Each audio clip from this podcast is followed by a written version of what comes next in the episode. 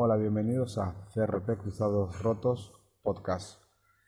Hoy me encuentro una vez más en la cafetería escribiendo, corrigiendo mi segundo libro, Diario de un Futbolista Pobre, que acompañará a Fútbol B, disponible en Amazon.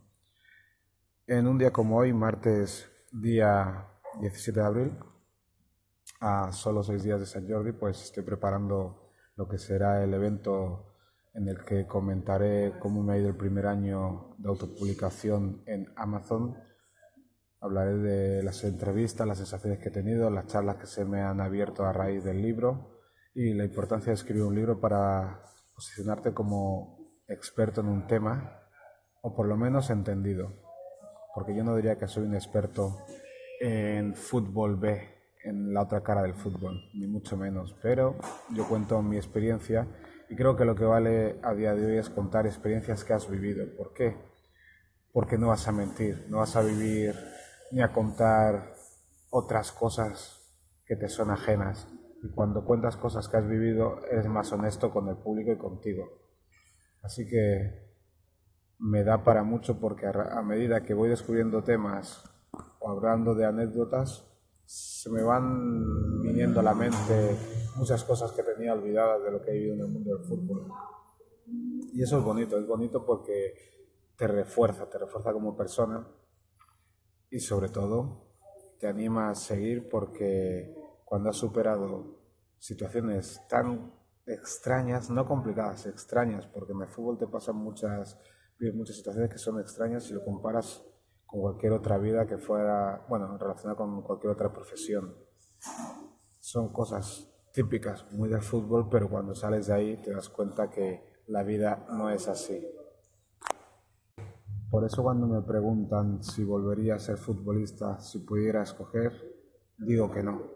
Digo que no, pero porque ya lo he vivido y me ha, me ha parecido muy bien, lo he disfrutado mucho, he aprendido mucho. Podría haber ido mejor, pero creo que fue como tenía que ir para que yo sea la persona que soy, o sobre todo la persona que quiero ser. El objetivo de la persona tiene que ser ir creciendo continuamente y no llegar al, al tope. Porque cuando llegas al tope, quizás mmm, eso puede pesar, puede pesar. Pero bueno, no, no creo que exista un punto álgido en la vida de nadie más que la muerte. Nunca sabemos hasta dónde podemos llegar. Llegamos donde llegamos, hacemos lo que podemos por conseguir los objetivos, que siempre no se van a conseguir. Hay una palabra que me gusta mucho en catalán, que es assolir, que quiere decir conseguir. Me gusta para utilizarla con esto, en este contexto. Assolir objectivos. Y siempre no es posible, pero el, lo importante es moverse, moverse, pedalear y no caerse.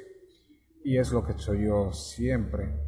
Me he adaptado a cada una de mis situaciones y puedo decir que, que, tengo una, que tengo una vida muy cómoda, muy buena, pero no es porque tenga privilegios, simplemente porque me acomodo a las situaciones, que no quiere decir que me estanco en ellas, simplemente me adapto e intento partir desde ahí para mejorar en la medida de lo posible.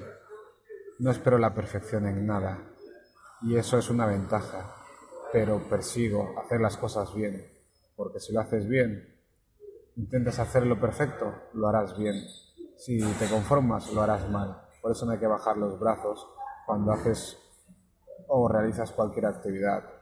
Intentar ser el mejor en lo que, en lo que hagas, sabiendo que es imposible ser el mejor. Y te lo digo yo, que me nombrará mejor jugador del mundo. Pero a los ojos de quién, de ellos. Yo lo acepté de buen grado, pero con los pies en el suelo, no podía ser el mejor del mundo. Tenía ojos, había jugado contra otra gente, gente que estaba en equipos más pequeños que el mío y me parecían jugadores espectaculares. Pero todos tenemos algo especial y a veces alguien nos lo ve y podemos enseñarlo.